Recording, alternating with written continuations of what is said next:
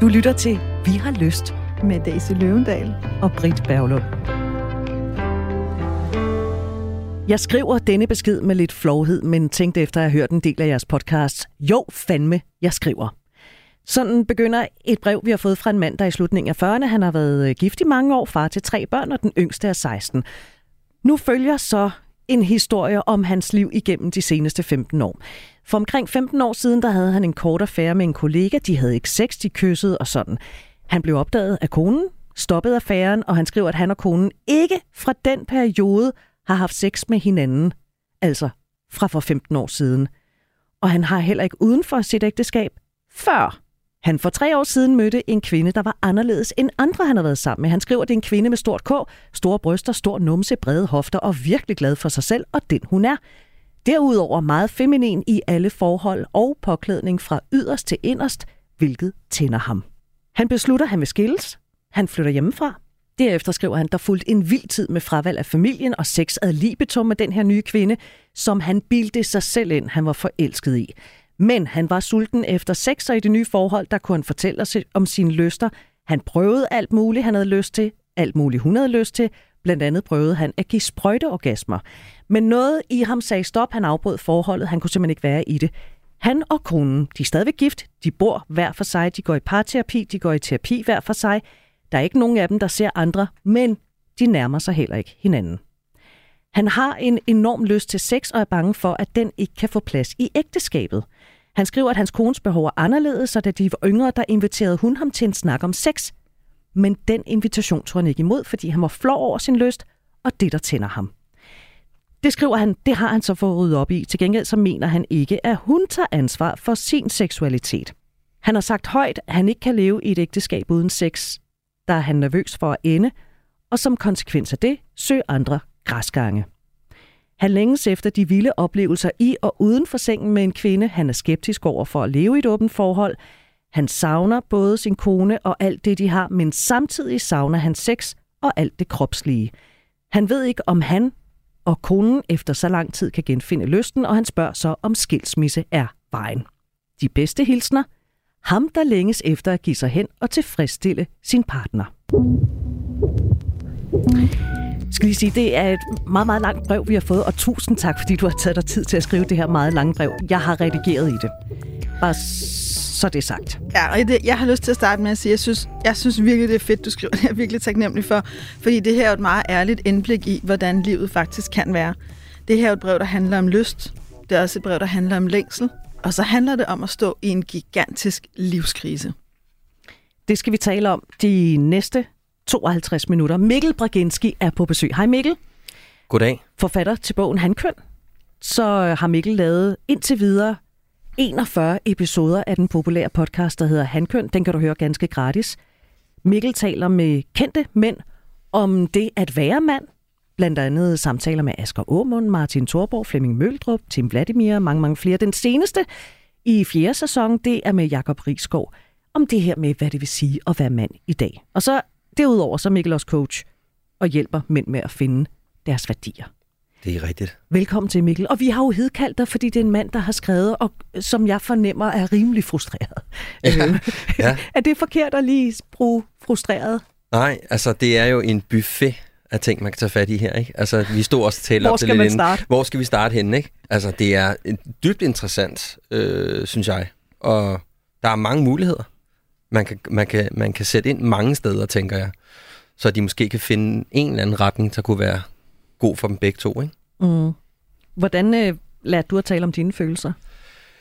Øh, jamen, øh, den allerbedste måde, eller det er ikke den allerbedste måde, men det der, det der skete, det var, at jeg, jeg blev skilt øh, for nu det efterhånden nogle, nogle år siden. Og, og da jeg blev skilt, der, øh, der fik jeg måske en lignende livskrise. Jeg havde ikke, de stod ikke ud for de samme udfordringer, som vores ven her gør, øh, men, men jeg fik en livskrise, hvor jeg fandt ud af, at den måde, som jeg ligesom havde levet mit liv på, øh, med det modsatte køn, og den adgang, jeg havde til mig selv, var simpelthen for limiteret. Altså jeg vidste simpelthen for lidt om mig selv, og så var jeg bare træt af, at alle mine forhold var sådan nogle dårlige genudsendelser. Ikke? Det var det samme problemer hele tiden. Så jeg, jeg tog simpelthen bare... Øh, bare, det lyder som om, det var meget let, men jeg valgte at tage ansvar for mit eget følelsesliv, og hvem jeg var, og hvad jeg gerne ville, og hvor jeg gerne ville hen. Men det øhm, kræver også noget, det der med at se et mønster. Det kræver rigtig meget. Altså for mig krævede det et kæmpe lov, ikke? Altså det krævede ligesom, at jeg, altså at min, min kone, min daværende kone sagde til mig, at hun synes ikke, det var en mega fed idé at være gift med mig mere. Øhm, så så øh, det, det var der, det, jeg ligesom fandt ud af at sige, okay, jeg bliver nødt til at ændre den måde, som jeg er på, for jeg gider faktisk ikke at ende her mere. Øh, og det er derfra, øh, det er derfra hele handkøn er opstået, altså bog og coaching og podcasten osv. De nødder, du har knækket? Ja, det synes jeg. Altså, jeg begynder at have en, altså, øh, jeg synes, jeg begynder at have en fornemmelse og en forståelse af, hvem jeg er, og hvad jeg gerne vil, og forstå det følelsesregister, jeg er ved at finde ud af, at jeg har, og hvordan jeg skal reagere på det. jeg har også øvet mig meget på det. Altså, jeg bruger meget tid og bruger meget tid på at, at registrere, hvad der foregår, og være meget tydelig den måde, jeg kommunikerer på, og tage ansvar for, hvad det er for nogle situationer, jeg får mig selv sat i.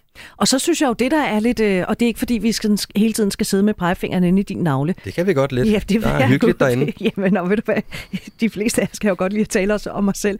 Men jeg er ikke en undtagelse. Det, det, jeg synes, der er interessant ved dig som mand, ja. det er, at du jo i perioder har tilvalgt at være dig og ikke være involveret med andre mennesker. Mm. Altså, øh, Seksuelt mener du, ikke? Ja, præcis. Ja, ja jeg, har, jeg havde en, en periode på, ja, det, jeg tror sgu næsten, det blev øh, halvanden år, hvor jeg ikke, øh, hvor jeg valgte bevidst at sige, jeg bliver lige nødt til at finde ud af, hvad er der egentlig talt nede i bunden af kælderen? Altså, hvem er jeg egentlig talt, og hvad, hvad kan jeg godt lide? Hvad er mine behov? Hvad har jeg brug for? For jeg har været ekstremt dygtig til at være i relationer. Det har jeg været, siden jeg var altså jeg tror, øh, siden min seksuelle debut, sådan 15,5, så har jeg stort set været sammen med kvinder lige siden. Så var det, valgte du relationer fra i den periode, eller valgte du at være i celibat? Begge ting. Begge ting? Ja. Så sådan helt, nu er det rent soloshow? Ja, nu er det at sige, øh, hvad sker der egentlig talt, når der bliver helt stille?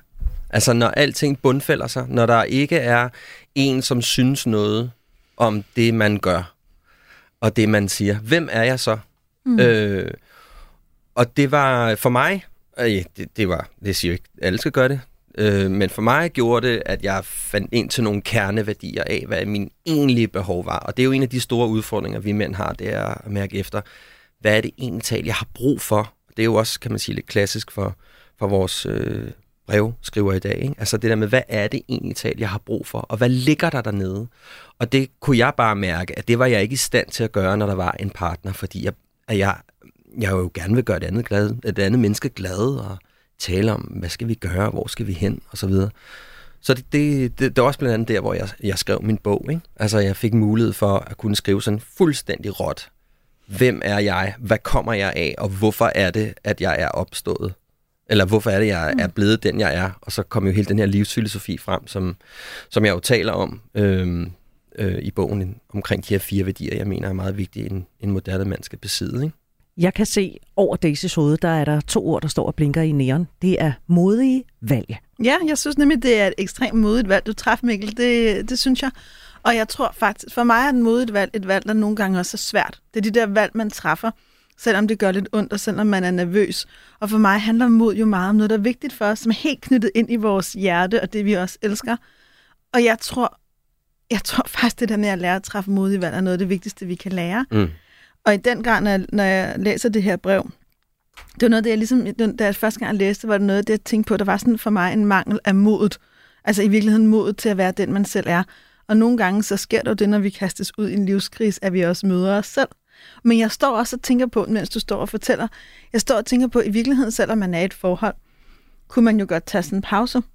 Jeg, jeg tror nemlig, der er noget meget vigtigt i, at man nogle gange træder ud af relationen og ind i sig selv. Mm. Både ved måske at fravælge at have sex en periode, men også at fravælge at være så meget i kontakt. Og så er det klart, hvis man har børn og forpligtelser og alle mulige ting, og ikke har to boliger, så behøver det ikke at være, så kan det være, at det ikke kan være så radikalt. Men man kan jo godt inden i sig selv trække sig lidt. Og jeg mm. tror faktisk, det der med at trække sig lidt ind i ens alenehed nogle gange, er enormt vigtigt, også for at kunne være ordentligt sammen. Mm. Så det har jeg egentlig bare lyst til at understrege, også for at selvom du, der lytter med, sidder derhjemme og siger, jamen jeg skal ikke skilles. Nej, og det er heller ikke sikkert, at du ikke skal være sammen med din partner, men derfor kan du jo godt tage den invitation, der ligger, og det modige valg, måske at bruge lidt tid til at også lære dig selv at kende, og lære dig selv at kende igen og igen. Jeg tror, at du har fuldstændig ret men det jeg også tror, der er rigtig, rigtig vigtigt, og det er jo tit det, og det er jo også det, man kan sige, der også er meget tematikken, vi også skal tale om i dag, det er kommunikation omkring, hvad er det, der foregår. Altså have en, en transparens over for hinanden, og have en adgang til hinanden.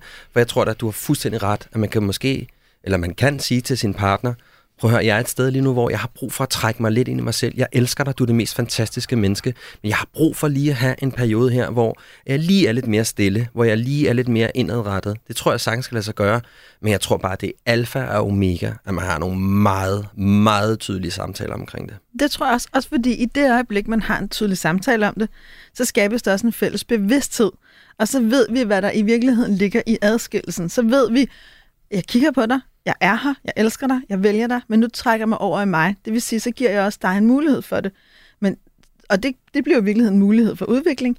Det, der er sket for det her par, som jeg har mødt mange, der har oplevet noget tilsvarende, det er, at der ligesom, de rykkede måske en centimeter fra hinanden, der blev til to centimeter, ja. som over årene blev til mange centimeter, ubevidst. Ja. Og der er en kolonorm forskel på, om det opstår ubevidst eller bevidst. Fordi bevidstheden forpligter, hvis jeg nu siger til min partner, jeg rykker lige væk en tid, jeg har brug for at mærke mig, så forpligter jeg mig også til at rykke tilbage og tage ansvaret for, nu har jeg rykket mig væk, så må jeg også tage et ansvar for at rykke tættere på. Og det er noget, vi begge to kan kigge på, fordi det er i talesat.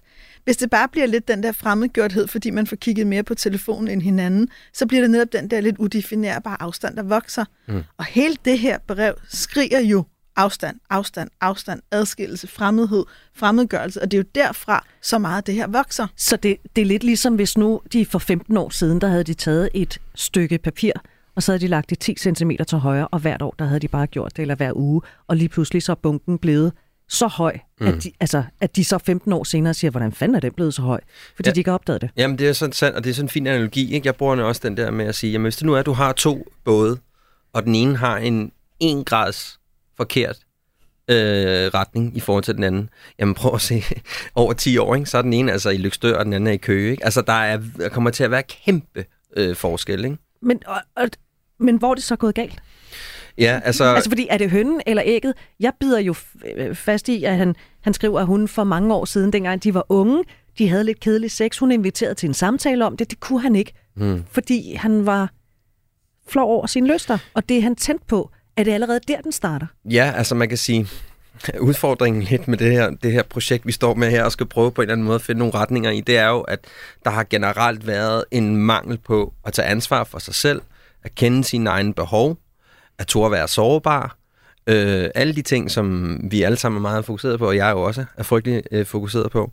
Øh, så man kan sige, at allerede fra starten af har de jo ikke haft en kultur, hvor det er, at man kan tale om, hey, jeg mærker noget, jeg føler noget, hvad er det, der foregår hos dig? Øhm, og jeg får lidt lyst til at antage, at han i virkeligheden måske er meget sådan, øh, hvad skal man sige, opdraget efter sådan en klassisk maskulin. Det, det har jeg jo talt om før her, den her pæskule mandemanual, som jeg taler om. Ikke? Altså, at der ikke rigtig er en, en, øh, en udvikling i den måde, som mænd er blevet opdraget på i mange, mange år. Ikke? Og det betyder? Jamen, det betyder jo basalt set, at der er nogle ting... Altså, jeg er jo også jeg er opdraget efter fuldstændig samme manual, mandemanual. Og den, øh, den fortæller jo, at jeg skal tage, der er nogle specifikke ting, jeg skal tage mig af. Og det er jo sådan nogle helt klassiske ting, såsom at sørge for, at der kommer penge hjem, øh, der er tag over hovedet, at øh, sørge for, at øh, der ikke er hul i hegnet, og tage mig de ting, jeg synes, der er sjove. Det tager, den, den, den taler overhovedet ikke om mit følelsesliv. Hvordan skal jeg tage mig af ting, der er negative? Hvordan skal jeg tage mig af kritik? Øh, hvordan skal jeg tage mig af noget, at når der kommer en til mig og siger, det der du gør nu, det har jeg det faktisk svært med. Alle de ting er der rigtig mange af os mænd, og det kan godt være, jeg, nu håber det ikke er alle, men det, forvent, det føles lidt vi som om, vi, er, vi generaliserer lidt her, ikke? Øh, at, at der er en tendens til, at drengebørn ikke får den samme adgang til deres følelsesliv, som øh, vil være sundt øh, allerede fra barns ben af. Ikke? Og derved er det svært at håndtere relationer. Ja, fordi hvis du så kommer til mig og siger, øh, jeg synes en taler, at vores sexliv er lidt dårligt, så har jeg jo ikke nogen værktøjer til at tale med dig om, hvad det så en tal betyder. Og så har jeg nogle meget grundlæggende måder, jeg kan reagere på. Jeg kan reagere på ved at trække mig, eller jeg kan reagere på ved at blive vred. Og så tage det op som en, det er en debat, ikke? Og det er jo tit det, man oplever, det er, at Enten så siger han, ja ja, det er fint nok, og så trækker han sig ind og ser Netflix og spiser Marabu, eller også så bliver han bare skide sur, eller så tager han sig ud på sin cykel og cykler meget, meget langt i alt det der lykra, ikke? Altså, det er, jo, det, er jo, det er jo meget det, der foregår. Så, så det, er jo, det er jo ikke en institution med, at han ikke vil. Det handler bare om, at han ikke ved, hvordan han skal gøre det. Så jeg, jeg tolker det meget som, at når han sidder med en skyld, jamen det kan da godt forstå, det der måske, øh, vi antager det i hvert fald, ikke? Det er jo en skyld over ikke at kunne gå ind i den samtale. Ja, det er meget utrænet. Ikke? Og det er jo også, man kan sige, der er jo mange livskompetencer, der i virkeligheden kræver træning. Vi er jo ikke født med at være socialt intelligente eller gode til at sætte ord på vores behov eller bare se dem. Ikke? Vi er heller ikke født nødvendigvis med et etisk kompas. Altså, der er jo nogle ting i verden, vi er nødt til at blive trænet i. Og du har fuldstændig ret i, i det, du fortæller os om forskellen på kønnene. Jeg kan give et eksempel fra folkeskolen her øh, i København, øh, dags dato, øh, hvor der er en klasse, der bliver delt op øh, omkring seksualundervisning, hvor der er pigerne ligesom skal tale om følelser omkring det, og det skal drengene ikke deltage i, for sådan noget gider drengene jo ikke at tale om. Og det er jo bare et meget godt eksempel på en norm og en stereotyp og en opfattelse, som stadigvæk nogle steder, altså for eksempel folkeskolen, den hellige almindelige folkeskole, er fremherskende. Og sådan må man godt som lærer øh, opføre sig. Øh, og jeg er helt sikker på, at den lærer har gjort den bedste mening. Men det, jeg tror, det handler mere om lærerens egen tolkning af køn, end det handler nødvendigvis om de børn og unge. Men det er jo det, der er med de her normer, de er lidt usynlige, så vi agerer bare på dem. Og så bliver de der drenge jo ikke trænet i, at tale om deres følelser, eller tale om deres grænser, eller tale om deres lyster. Og så præcis som du siger, Mikkel, når en kæreste så kommer og siger til dem, prøv at høre her, jeg synes ikke, vores sexliv er det, jeg gerne vil, eller hvad end hun siger, mere eller mindre elegant, så lukker han i, som du siger, mm. eller flygter, eller fryser, eller bebrejder, eller hvad man nu har strategier. Og der er ikke nogen af de strategier, der virker ret godt. Og det er jo der, du spurgte Britt, er det her, det begynder? Jeg ved ikke, om det er lige det sted, men det er jo i hvert fald et sted, han, når han laver sin livshistorie, deler den med os, tænker tilbage på og siger, jeg kan godt nu se, at der var noget, jeg gjorde galt. For min kæreste sagde til mig, jeg har egentlig lyst til noget andet, kan vi åbne lidt op? Og han lukkede i. Og han har måske også gjort hende forkert. Han har måske også sagt, det har jeg i hvert fald hørt i mine samtaler, at det er da også bare fordi, du ikke er særlig lækker, og du har da også taget på, efter vi fik børn, eller hvad fanden han nu har fået sagt. Vi ved det jo ikke. Mm-hmm. Men han har i hvert fald fået sagt noget, han selv tænker tilbage på, og tænker, ah, den, den åbning skulle jeg have grebet. Så har hun måske lukket sig i og følt sig forkert. Og det har hun jo også et medansvar for. Og sådan har de sammen bygget en tavshedskultur op. Og, og Mikkel, inden du får lov til at fortsætte, så vil jeg bare lige præcisere, at det han skriver, det er, han tog ikke imod den invitation, fordi han var flov over sin lyst. Mm. Og det, der tænder ham.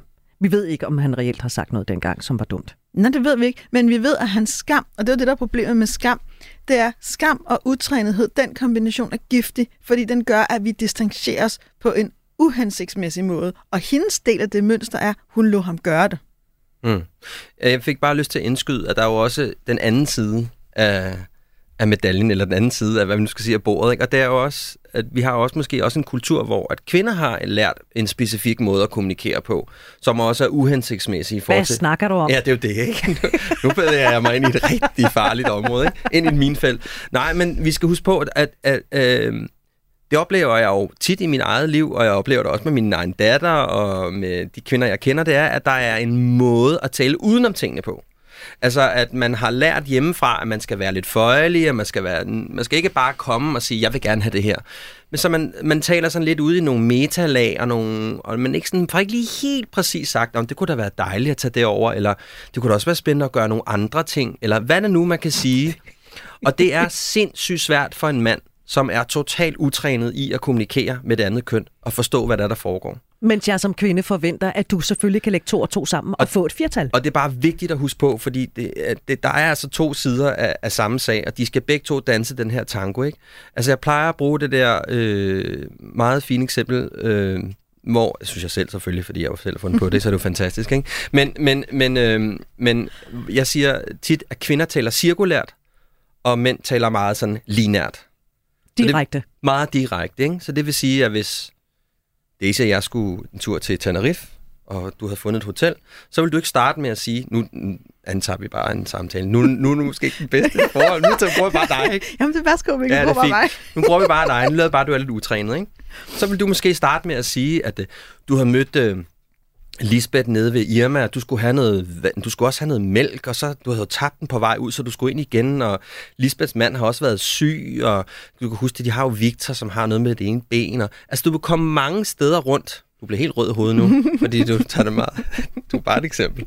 Øh, hvad hedder det? Øh, øh, så du, der, der, er en, der er ligesom en tendens til, at der er en cirkulær, inden man egentlig kommer ind og siger, jamen, og så de skal et sted hen, og det kunne jo også være spændende.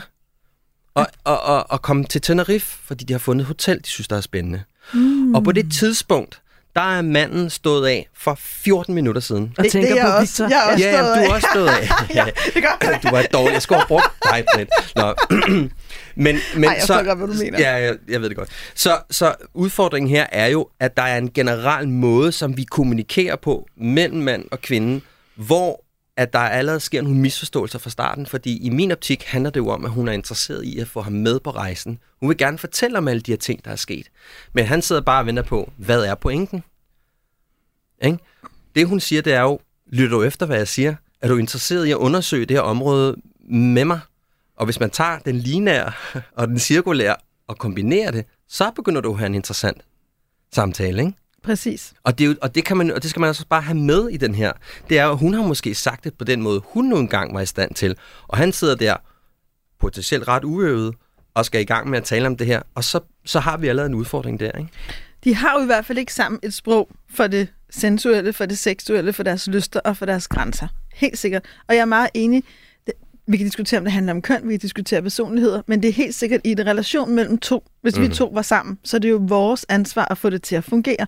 Det kan aldrig være andet. Og det, der er sket med det her par, det er, de har ikke formået sammen at tage det her ansvar, og i virkeligheden få knækket de her, få åbnet de her samtaler og få taget dem, så er han gået i en retning, hun er gået i en anden retning, og nu er der i virkeligheden totalt kollaps. Vi er endt i et sexløst forhold med utroskab, med svigt, med svære følelser, med stor længsel, og de står midt i en gigantisk livskrise. Mm. Så det er et meget godt eksempel på, at vi nogle gange er nødt til at tage de modige valg undervejs, inden de bliver for store og for, for skældsættende. Ja, uoverskuelig i virkeligheden også, ikke? Ja, præcis. Mm. Og det er jo det, der i virkeligheden er så... Det ved man jo godt, når man, når man ser sig tilbage, men, men, men, det, men det er jo stadigvæk også meget menneskeligt. Det har også lyst til at anerkende, at når man er bange for det, og hvor det er den her mindre samtale, så viger man udenom den, hvor det så i virkeligheden bliver til grobund for større problemer. Ja, jeg tænker også bare, at, øh, at, at man skal huske på, at der er jo ikke nogen, der har lyst til som sådan at have en konflikt eller være sårbar. Altså, det er jo ikke noget, man sådan, altså, rent sådan en intuitivt og rent sådan refleksmæssigt har lyst til at begynde at sige, men hey, jeg vil da gerne ud i en konflikt med dig. Så der er jo også noget med, at man ligesom prøver, at man danser lidt udenom, ikke? Og de ved begge to godt, at der ligger en meget, meget varm kartoffel over i hjørnet, og der er ikke rigtig nogen, der har lyst til at røre ved den. Så det er jo også en ting, at man er være modig omkring at sige, jeg ved godt, der ligger noget. Der er noget, der der ligger her og skader den måde, jeg er til på og i vores relation. Men så synes jeg, vi skal tale om øh, noget af deres samtale, eller manglen på samme, som han skriver om i sit brev.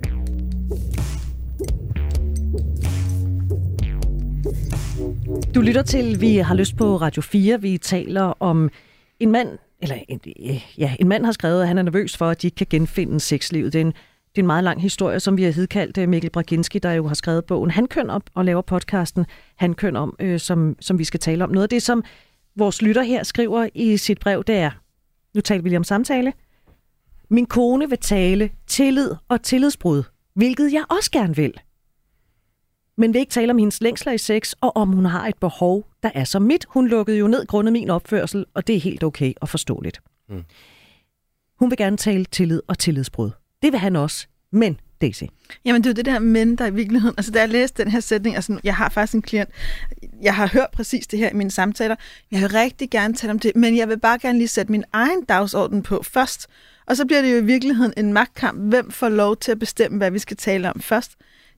Jeg tror faktisk ikke ret meget på den her form for kommunikation. Og når der er tale om tillidsbrud, ligesom der jo er her, han har været ude, han har åbnet hele dansen med utroskab, og hun sidder og siger, jeg har behov for at få min tillid igen. Så, så, der, så tænker jeg, hvis han vil være sammen med hende, så er der ingen vej udenom. Så er der ikke noget men. Hvis han vil hende, mm. så er han nødt til at finde det sted i sig, hvor han kan blive i den samtale og i den forsoning. Hele hjertet. Uden noget men.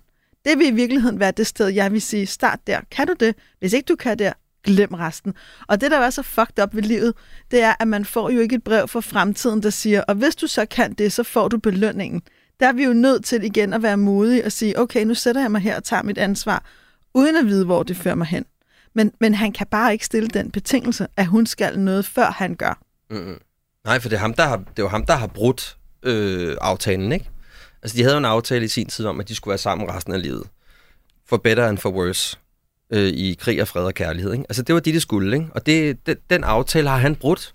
Og det skal vi lige, det er det første, vi skal ligesom tale om. Og jeg gætter, jeg står og nikker helt sindssygt, da du siger det der. Han bliver først nødt til at have en anden samtale. Han bliver nødt til at lægge sig ned og angre.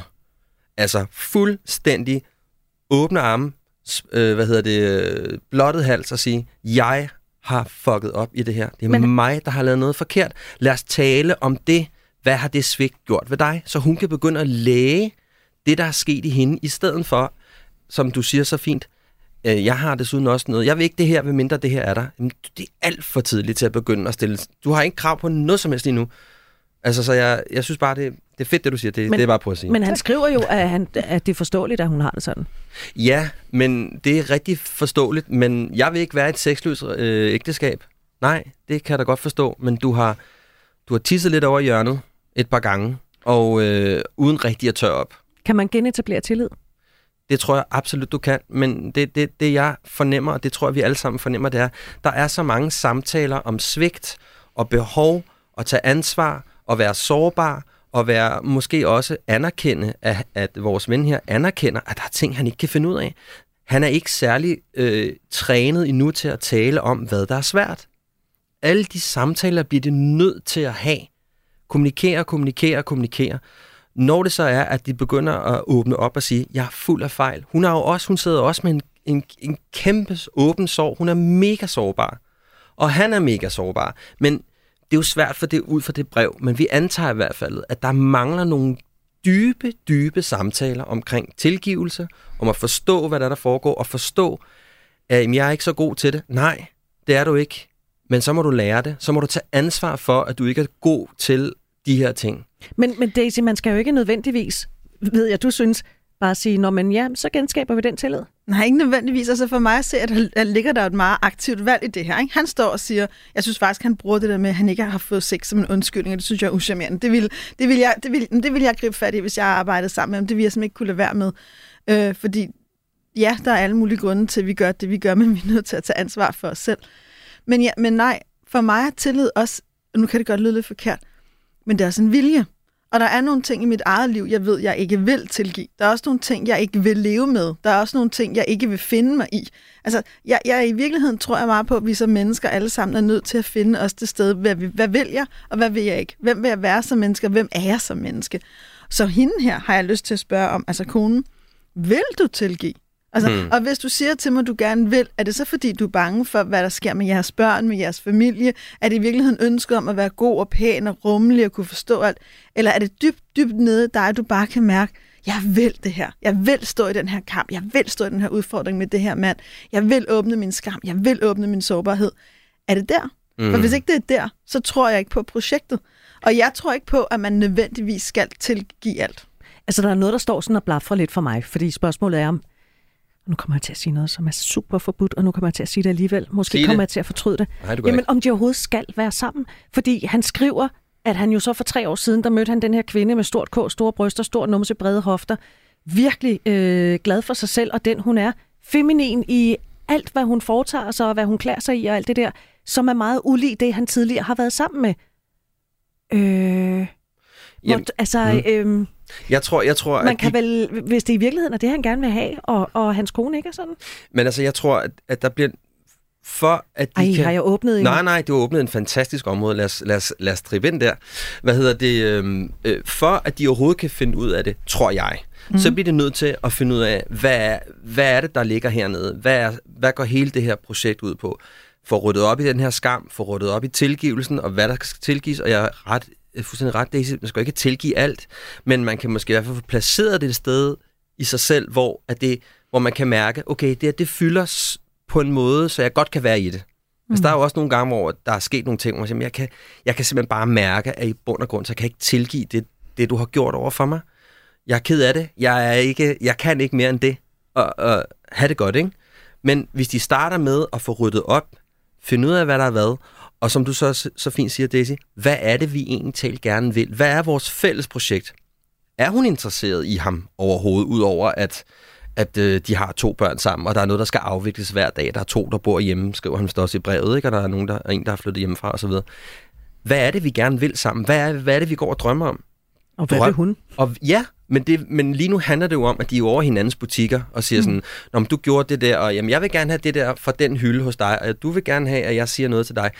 Det kan de jo ikke. De bliver nødt til først rydde op, have nogle samtaler, tilgive hinanden, tilgive alt det, der har været, få bygget noget, en kultur op, hvor de kan begynde at tale om tingene. Så kan de tage en samtale om, skal vi overhovedet det her sammen? Er det her overhovedet interessant? Og det kan sagtens være, at de finder ud af, når de har haft de samtaler. Ved du hvad? jeg har nogle helt andre interesser nu, end jeg havde dengang, jeg mødte dig. Og du virker også til, at du meget hellere gerne vil kitesurfe og bo, øh, bo, i ty, eller bo på ty. Det er jo fint. Så, så, er det, så er det jo det, du skal gøre. Og så have, netop have mod til at tage ansvar for, jeg kan mærke, at jeg har nogle dybliggende behov, som bare ikke matcher dine mere. Så man kan sige, jeg tror ikke, de kan finde ud af noget, før de får ryddet op og får talt sammen om det.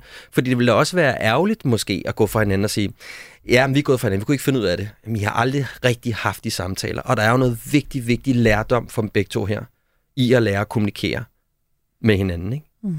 Og før de kan kommunikere, så er vi nødt til at træde et skridt tilbage. Britt ser helt træt ud det over, og i virkeligheden finde ud af, hvem er jeg selv? For vi kan ikke kommunikere noget, vi ikke selv kan tænke igennem. Det er ikke, fordi jeg er træt. Det er fordi, jeg simpelthen, når jeg læser hans meget lange brev, jeg, jeg får lidt den der... Øh, jeg har mødt øh, x antal mænd i løbet af mit snart 40 år i liv. 30 år i liv. Okay. ja, okay. jeg, jeg er rundt op til 40. Okay. Det er måske 50.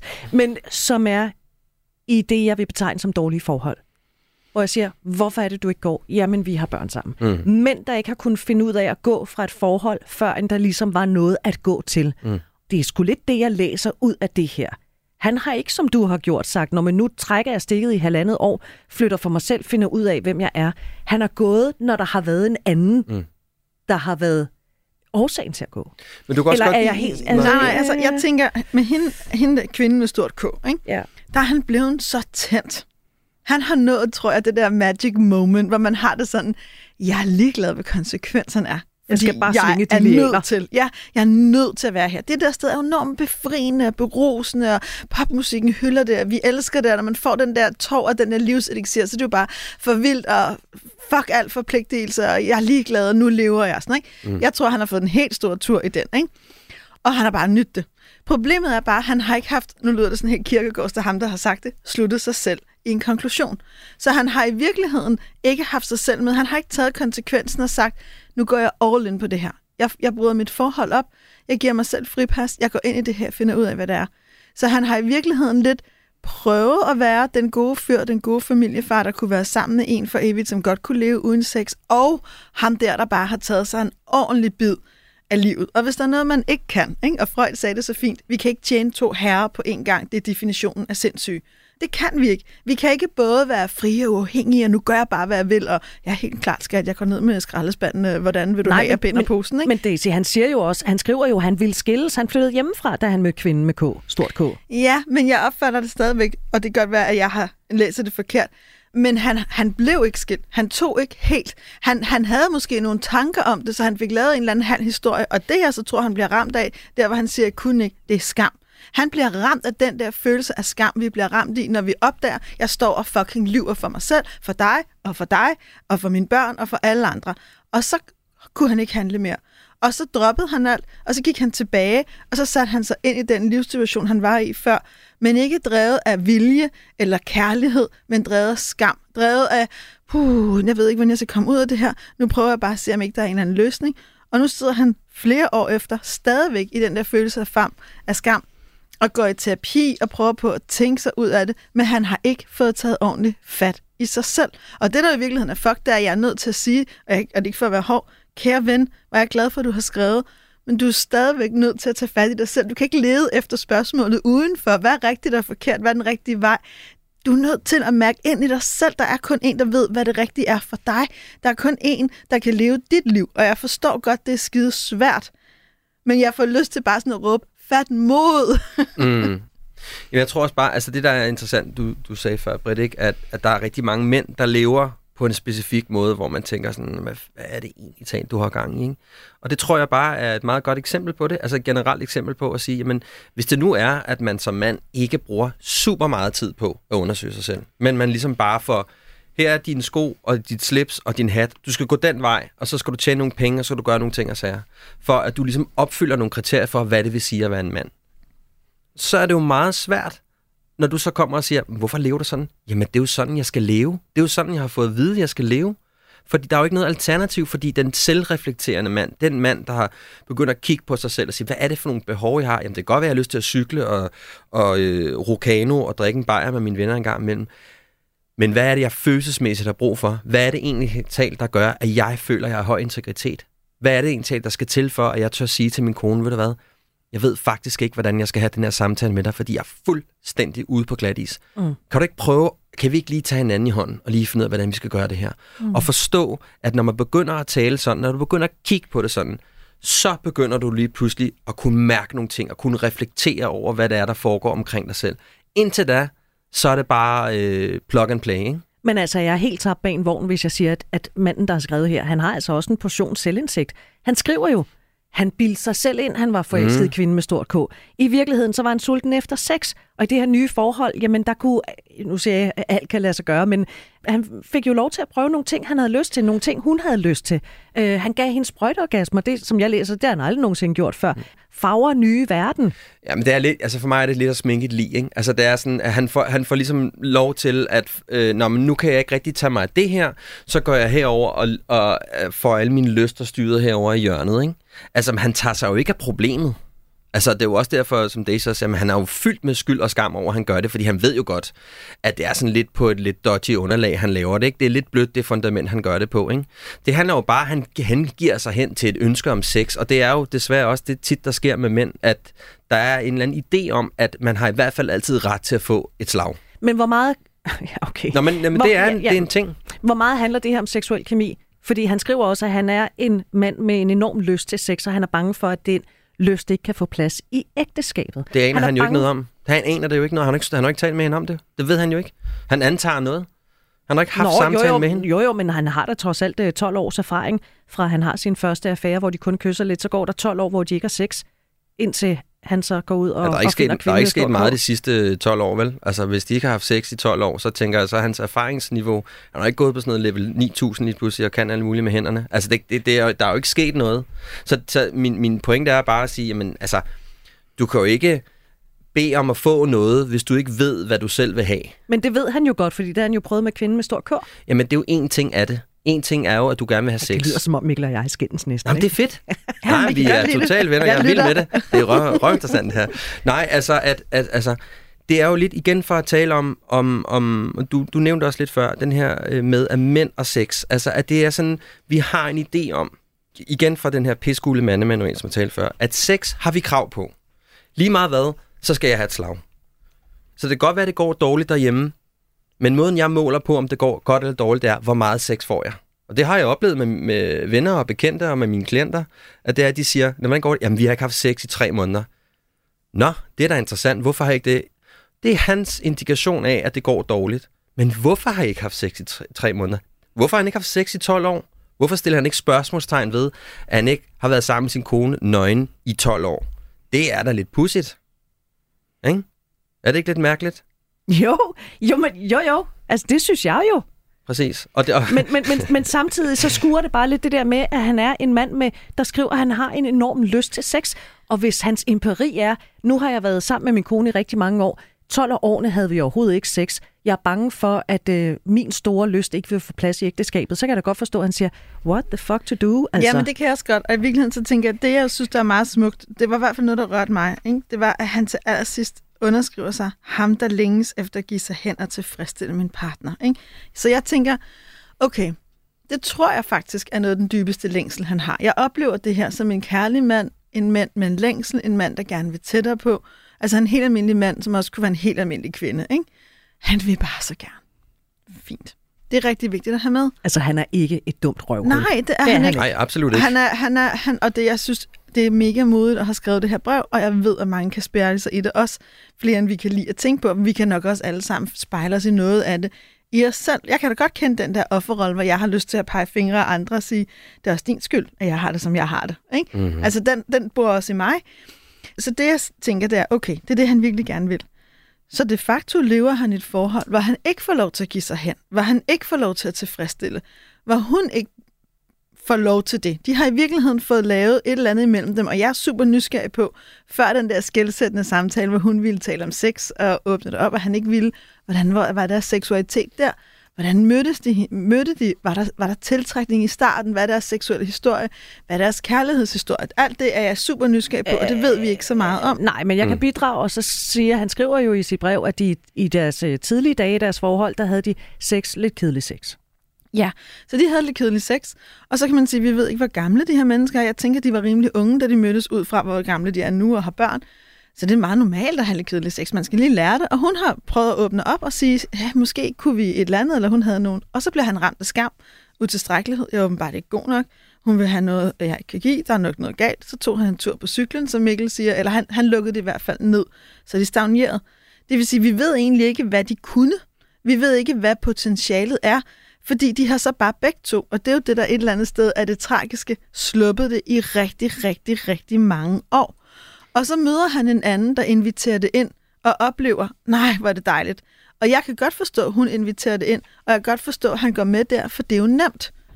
Men det, men det facto er stadigvæk, de her to mennesker har aldrig fået udfoldet helt, hvad de potentielt kunne med hinanden, for de har aldrig formået at forbinde sig til hinanden i det rum. Så hvis han, dengang hun inviterede til en samtale, og han ikke tog imod invitationen, fordi han var flår over sin lyst, han var flår over, hvad der tændte ham.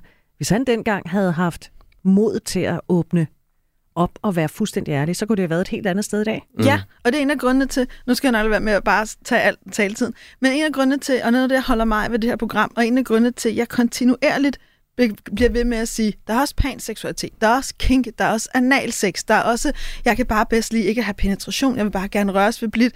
Grund til, at jeg bliver ved med, og vi bliver ved med at understrege det, det er for at være med til at reducere den skam, der gør, at vi ikke tør være dem, vi er. Fordi jeg tror jo flere af os, der tør sige, jeg drømmer egentlig om at blive nusset blidt, eller klasket blidt, eller klasket hårdt, eller hvad vi drømmer om, jo mere vi tør eje vores seksualitet, jo mere kan vi også være os selv, og derfra bygge kærlige, ærlige forhold op. Altså det er jo sjovt, du sagde før, øh, Daisy, at man får ikke et brev fra fremtiden. Nej. Men han får her faktisk et brev fra fortiden, hvis han kigger sig lidt om, og åbner lidt op for den kuvert, der faktisk ligger over hjørnet, der faktisk siger, okay, den måde, som jeg har gjort det før på, den måde, hvor vi ikke har talt sammen, den måde, hvor at min kone prøvede at komme til mig og fortælle mig, at hun havde noget, det tog jeg ikke op. Jeg tog ikke batongen op. Nu har jeg muligheden for at være modig og tage ansvar for at tage de svære samtaler og sige, hvad er det egentlig, du går og drømmer om? Hvad er det, du gerne vil? Hvad har du lyst til? Mm. Så, så han har, og det er jo lidt, kan man sige, det var det selv, den selv samme medicin, jeg tog. Det var, at jeg begyndte ligesom at kigge på bagregistret og sige, bagkataloget og sige, okay, hvad er det for nogle mønstre, jeg har lavet i mit liv? Hvad har jeg gjort forkert? Hvorfor er det, jeg bliver ved med at, være, at komme ind i det samme problem? Med den ene kvinde og den anden kvinde, og til sidst kostede det mig jo ligesom den, den helt store, ikke? Ah, der ligger noget omkring, at jeg ikke har adgang til mig selv. Jeg, tror ikke, jeg har ikke tog at fortælle, hvordan jeg havde det. Jeg vidste ikke, hvordan jeg havde det. Jeg kunne sige, at jeg var ked af det eller vred, men jeg kunne ikke fortælle dig, hvorfor jeg var ked af det, og hvorfor jeg var vred. Og jeg var sindssygt dårlig til at fælde mine følelsesmæssige behov.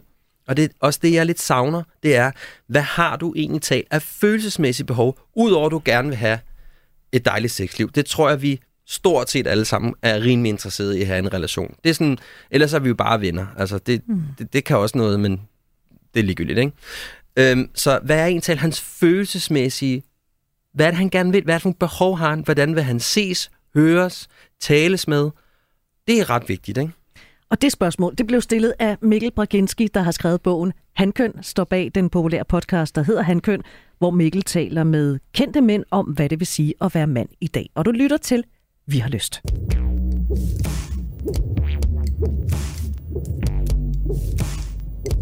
Hvor vi har fået et brev fra en mand, der er, som han skriver, i vildrede. Jeg savner og længes efter alt muligt, både min kone og alt det, vi har. Men samtidig savner jeg så meget sex og alt det kropslige. Jeg længes virkelig efter en kvinde og ved ikke, om min kone og jeg kan efter så lang tid finde lysten igen. Var det lidt af svaret på nogle af dine mange spørgsmål for et øjeblik siden, Mikkel? Mm. Jeg længes virkelig efter en kvinde. Øh, jeg længes efter alt muligt, både min kone og alt det, vi har. Ja, men igen, altså... Det her... Men samtidig, skriver han, læg mm. mærke til mændet, samtidig savner jeg sex. Ja, men det er, der er en, altså der er ligesom en kløft, ikke? Der er en, der er en kløft uden en bro. Altså, jeg savner så meget en kommunikation imellem de to, der handler om at udtrykke, hvad det egentlig er, der foregår i den anden. Fordi det er jo super fint at rende rundt og lidt og nuller med at sige, at jeg kunne godt tænke mig de ting, jeg siger. Men det er jo meget tydeligt, eller det for mig virker det som om, at der er noget fuldstændig diskrepans i den måde, at de ikke kommunikerer om, hvad de begge to går og tænker. Hun går der også og tænker nogle ting og føler nogle ting. Selvfølgelig gør hun det, men de har jo ikke nogen samtaler. Det virker ikke som om, de har nogle samtaler om det. Og de samtaler bliver de jo nødt til at, ligesom at have, sige, jeg har brug for det her. Men og igen, for, som jeg også sagde lidt tidligere, det er, det er rigtig fint og vigtigt at have en, øh, et, øh, at have en fysisk øh, berøring med hinanden. Det er jo mega vigtigt, og så videre. Men der ligger bare en masse ting bagved, som er uafklaret. Mm. Jeg, jeg tænker også, der er sådan lidt en ond spiral imellem dem. Han, han nu vender jeg tilbage til hans underskrift. Jeg længes efter tilfredsstillende kvinde. Ikke? I mit hoved er det nogen, og nu er det sådan et... Ikke bare kvinde, men partner. Partner, ikke? Ja. Så ikke bare en eller anden, en jeg har en relation til. Ikke? Så nu er jeg, sådan, nu, nu er jeg generaliseret lidt. Hvis man siger som menneske, jeg længes efter at tilfredsstille dig. Jeg længes efter at blive få lov til at sende dig helt op i nydelseshimlen. Så siger man også, stol på mig. Stol på mig med dit allermest intime og sårbare. For vi kan kun nå det der helt sindssyge nydelseshimlen, hvis vi også tør vise lidt af det, der er lidt skamfuldt, og lidt af det, der måske ikke er så pænt. Ikke? Det kræver lige en spids af det. Ikke? Mm. Så skal den anden person jo føle, at jeg kan have tillid til dig. Jeg kan have tillid til, at du tager imod det, jeg giver, og du griber mig, og du stadigvæk elsker mig og holder mig i det. Den her kvinde, som han beskriver, hans kone, han længes efter at tilfredsstille, har han ikke grebet. Han har ikke grebet hendes forsøg på at åbne deres samtale om sex op. Han har ikke grebet hendes troskab. Han har ikke grebet hendes ønske om at være monogame. Han har faktisk vist hende, du kan ikke helt have tillid til mig.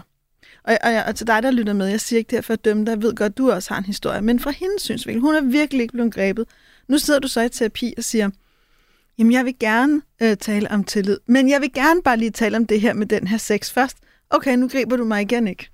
Altså, og det er jo der, det i virkeligheden bliver en ond spiral. Han kan kun tilfredsstille og helt give et menneske, en kvinde, den oplevelse, han længes efter, når han viser, at han i alle mulige andre situationer også kan gribe hende og holde hende. Og det har han ikke på noget tidspunkt vist, og derfor kan hun ikke give slip. Er det derfor, han skriver at de går i parterapi, de går i terapi hver for sig, men de nærmer sig ikke hinanden. Er det derfor? Jeg tror at det er en del af det. Og det er jo, og det er jo lidt den, det er jo, det er jo parterapi og er skidesværende terapi også. Men man kan jo godt, men, men nogle gange handler det jo om, hvordan får de her to mennesker til at holde op med at sidde fast i hver deres historie. Det er derfor parterapi er også meget anderledes end individuel terapi. Fordi det handler om, at vi skal have dem til at have den samtale.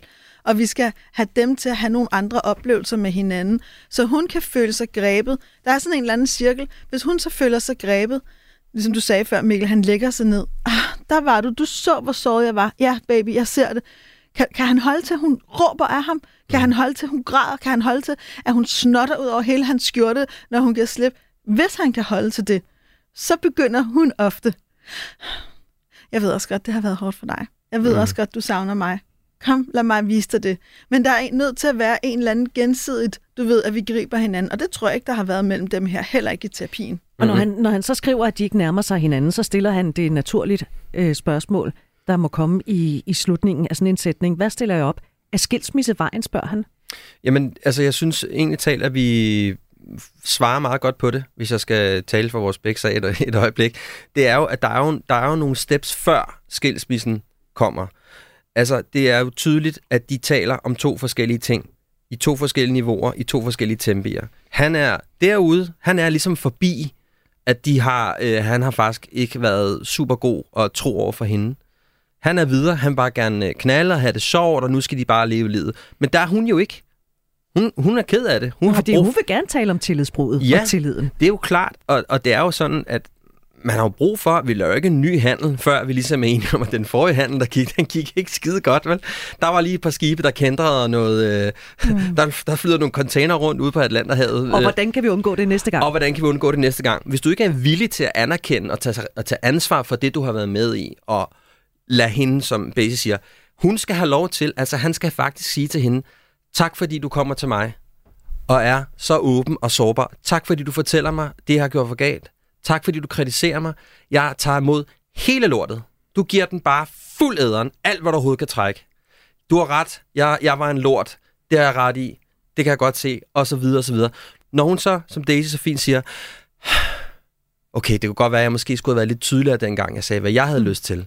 Okay, så kan vi begynde at tale om nogle andre ting. Men hun skal have lov til at lufte alt det der ud, og han skal holde sin kæft, lytte til, hvad hun siger, og lade ham få lov, eller hende få lov til at komme af med det der. Fordi hvis den forløsning ikke kommer, ja, så tror jeg, det er en rigtig god idé at gå ned på nem idé og så få lavet den skilsmisse. For det, man skal vel også, Daisy, finde ud af, hvorfor er vi egentlig sammen? Altså, vil vi nu, hvad vil vi sammen? Det tænker jeg da i høj grad, ikke? Altså, og jeg tænker også, jeg kan ikke lade være med også, nu med, og nu er nødt til lige at sige en ting omkring sex. Den mand, der kan stå i den kvindes vrede på det niveau, vi taler om, hun tænker også, han kan give mig en sprøjteorgasme, eller han kan se min dybeste lyst. Men hvis ikke han kan det, så er der et eller andet sted inde i os, hvor vi tænker, jeg kan ikke helt slippe, for du kan jo ikke bære mig. Ikke?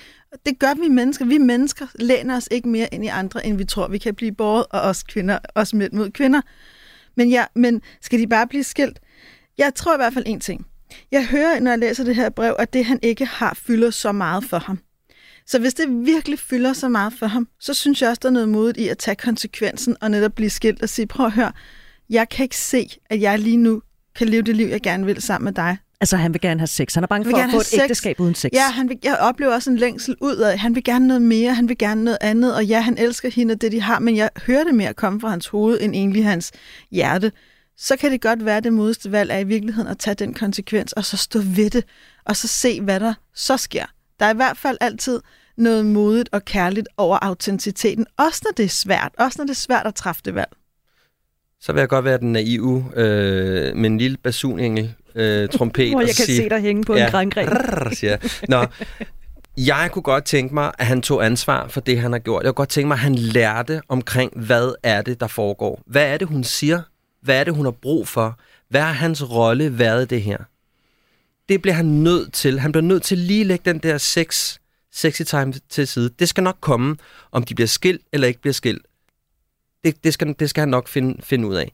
Men hvis han skal lære af det her, hvis han skal blive et mere multifacetteret, for at bruge et meget flot ord, multifacetteret menneske, der har adgang og kan reflektere omkring sine egne følelser og hvad der foregår under ham, så bliver han nødt til at tage ansvar for det råd, han har lavet, få styr på det. Så kan det godt være, at de så finder ud af, ej, ved du hvad, jeg vil hellere spille bandy, eller hun vil nogle tredje ting, og jeg vil gerne sprøjte orgasmer, og det vil hun ikke, eller hvad det nu kan være. Det er så fair nok, men så er det lavet på et grundlag af, vi er enige om, hvad vi har været inde i, hvad vi har været en del af, nu skal vi noget andet. Og så kan de kigge hinanden i øjnene, og så kan de sidde og have de der søndagsmiddage med kyllingen og alt muligt sammen efterfølgende. Og det får mig til at nævne noget, jeg vil gerne også vil tale mere om, også i det her program. Det er nemlig, hvordan laver vi et bevidst brud? For der er alt for mange, som når vi går ud i en relation, så gør vi det, okay, nu har jeg truffet beslutningen om at komme ud, fint nok, hej hej.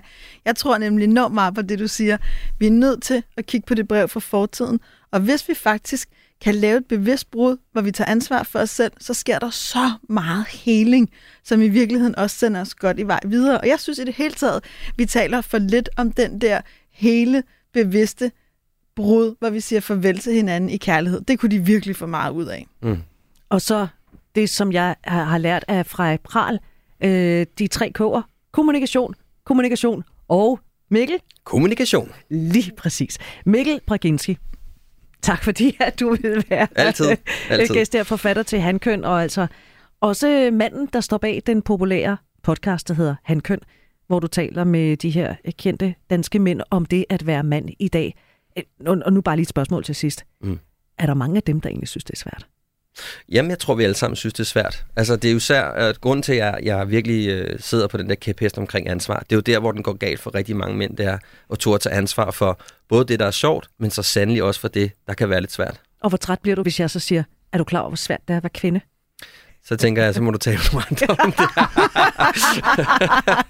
Kun køn, kun køn, ja, ja. coming up. Kun køn. Og det er min nye serie, der kommer. Nå. Vi når ikke mere. Har du lyst til at uh, skrive til os? Og tak til dig, der har skrevet det her meget lange og meget detaljerede brev. Jeg håber virkelig, du har fået noget ud af det her program. Har du lyst til at skrive til os? Lyst? snabelag radio4.dk, og vi er jo klar til at vende, hvad end du gerne vil vende med os, og vi bliver virkelig glade, hver gang du skriver. Og husk, at du kan finde alle tidligere udgaver, Vi har løst i Radio 4's app. Har du ikke øh, hentet den allerede, så skal du gøre det i App Store eller Google Play. Den øh, koster selvfølgelig gratis, og der kan du også høre Radio 4's andre programmer. Vi høres ved. Programmet her det blev produceret for Radio 4 af Only Human Media.